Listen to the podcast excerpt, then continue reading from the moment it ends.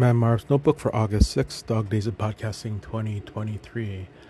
So, for my Toastmasters Club, the Toastmaster of the evening for uh, next Tuesday uh, put out a question early, uh, part of his theme about finances. Uh, he mentioned there's the penny, the nickel, the dime, the $1, $5, $10 bill, uh, basically one, five, and ten denominations. But then there's a twenty dollar bill, and then there's a quarter for 25 cents.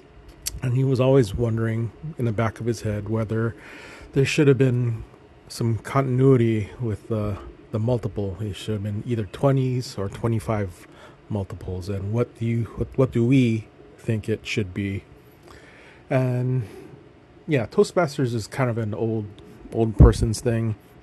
And I remember a time when using cash was a thing and I remember reading in my school books, uh, this is more around the time of transportation and the convenience of uh, making certain things payable in exactly one unit of uh, currency.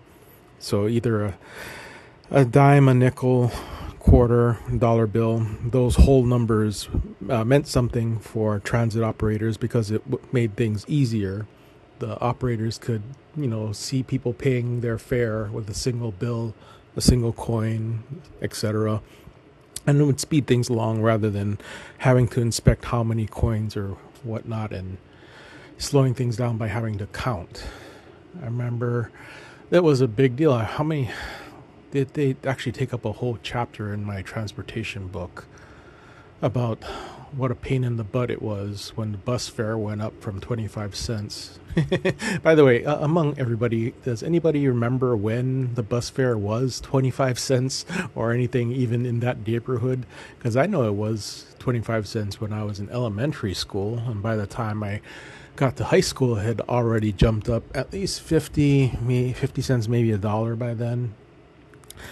But yeah, there are chapters dedicated to uh, the disadvantages of setting your transit pricing in multiple coins. oh boy. Anyway, what do I think? Should it have been multiples of 20 or 25? Uh, at this point, it doesn't really matter.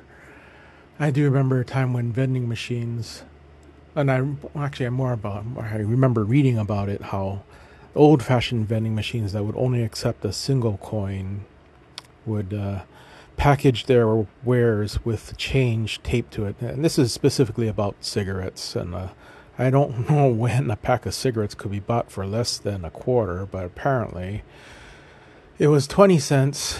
But the, you paid a quarter into the machine, and the pack of cigarettes would come with a nickel taped to the back of the pack uh, so that your change was included that way. It was a clever workaround. Uh, these days, uh, yeah, none of that is even relevant anymore. But uh, it just got me thinking about currency and and how things used to be done when things were paid in cash and certain price points were made to make things easier for cash. Anyway, reminiscing, but that's enough for today. I'll talk to you tomorrow.